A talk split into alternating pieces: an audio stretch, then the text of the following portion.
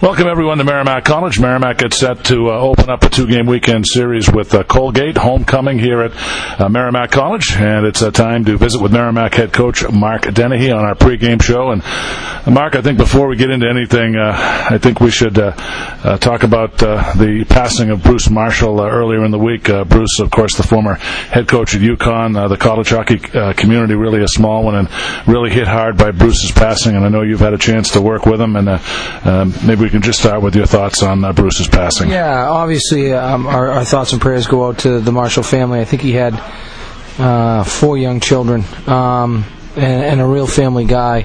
Uh, hey, listen, Bruce did at UConn uh, what we're trying to do here, right? Um, he took a fledgling program and, and uh, took it all the way to Hockey East.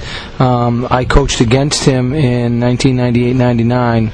Uh, I'm sorry, 99 2000 as a uh, when I was with Fairfield and um, you know they were one of the first teams in the the MAC, which is now the Atlantic League, and uh, I think they might have actually won the first year. Um, just a good guy, loved the game, uh, gave a lot of coaches their first chance. Um, and you look at the guys that have that have gone through there. You know, I, I think Ricky Bennett worked with them. I think uh, Kyle Wallach worked with them. Um, you know, he's, he really has left a, a legacy and uh, gone too soon. And uh, also at Quinnipiac the other night, UConn was there. Nice uh, tribute by the Bobcats after the game. So really, Coach Marshall's loss felt by everybody across college hockey. Well, you know, you've got two Connecticut teams there, and and um, in in Quinnipiac and, and UConn, and um, I think a, a, fitting tribute to a, a, gentleman that meant a lot to hockey in Connecticut. Mark, let's talk a little bit about the uh, game out at St. Lawrence, if we could. Four to one loss last Saturday. Did you feel like the improvement curve uh, grew, and if so, how? Yeah, I thought we competed better. Uh, I thought we competed better. Um, you know, we dug deep. We won some battles. That's a good St. Lawrence team, and, and I liked our, you know, stick to itiveness. Um, you know, um, stuck with it even though we were down. Uh, we still we got some good looks in the power play. We still have a long way to go in a number of areas. You know, uh, we, we, we in all three zones, but I thought we played harder, and that's a good place to start. Well, we've talked about a few of the freshmen, Mark. One we haven't touched on is Tyler Irvine. Uh, uh, he uh, has seen action in all three games. Uh, tell us a little bit about him. Well, he, he really gets around the rink well. Uh, good feet, um, sturdy on his skates, strong, uh, and also smart. I mean, he's someone that we can pop into a number of different situations, whether it's on the uh, on a power play, on a penalty kill. I trust him enough already, four and four, to put him out there. I think that says a lot. He's he's earned the coach's trust in a short amount of time.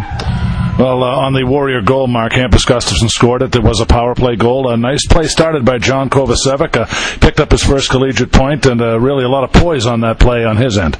Well, Brett made the play to, to Johnny, and uh, it was a similar play in the first period where he found uh, Sammy Tavernier on the right hand side, and, and Sammy uh, looked to, to pass that and if they got through, it would have been an empty net. Um, but Johnny made a nice play to catch it on his forehand and push it to his forehand, and still get enough on the shot that when Hampus tipped it, it was able to go through and uh, you know got us back in the game. But um, you know, like I said, we did some good things. We worked hard, but there's no more victories. Uh, we needed to get better, and I think we have this week. Mark, let's take a look at our opponent tonight, Colgate. Uh, Mike McMahon did an article stating uh, they feel like they were a work in progress. Really it seems like a lot of similarities between Colgate and Merrimack, uh, one being that both the teams have excelled on the PK. But what are your initial thoughts on uh, the Raiders?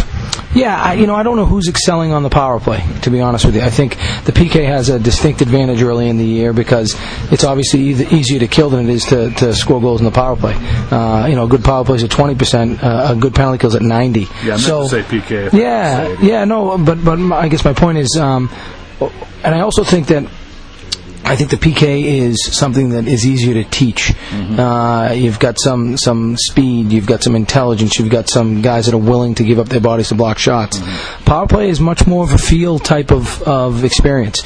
You need some guys that, that have puck poise. Uh, you need some guys that understand spatial balance, two on ones.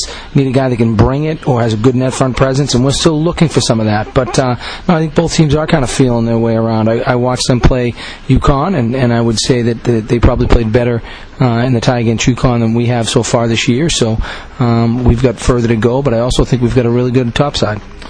Well, Mark, uh, you mentioned uh, earlier that uh, you're still looking for uh, successful combinations. Uh, you have a, a, combination tonight of Seney, Kramer, and Tibbet. Uh, on paper, that really seems like that line could have a little bit of everything: speed, scoring, strength, and so you know it'll be interesting to see how that line plays out. Well, we are still looking for some combinations, and, and to be honest, the the one line that was playing well for us was, was the freshman line.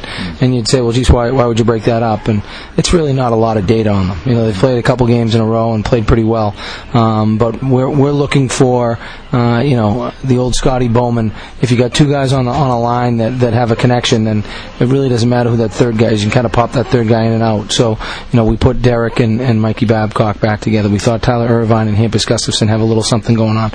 Uh, we think that that. Um, uh, uh, Luddy, uh, Larson, and, and uh, Sammy in practice have shown a little bit of a connection, and then obviously Tibbs and Scenes have played together a number a number of times. Um, so I think each line has a two man combination that has some.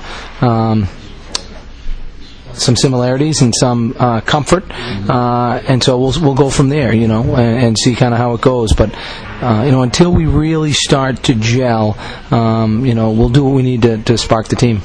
Well, Mark, lastly, a big weekend here at Merrimack Homecoming. The women are playing right now as we speak.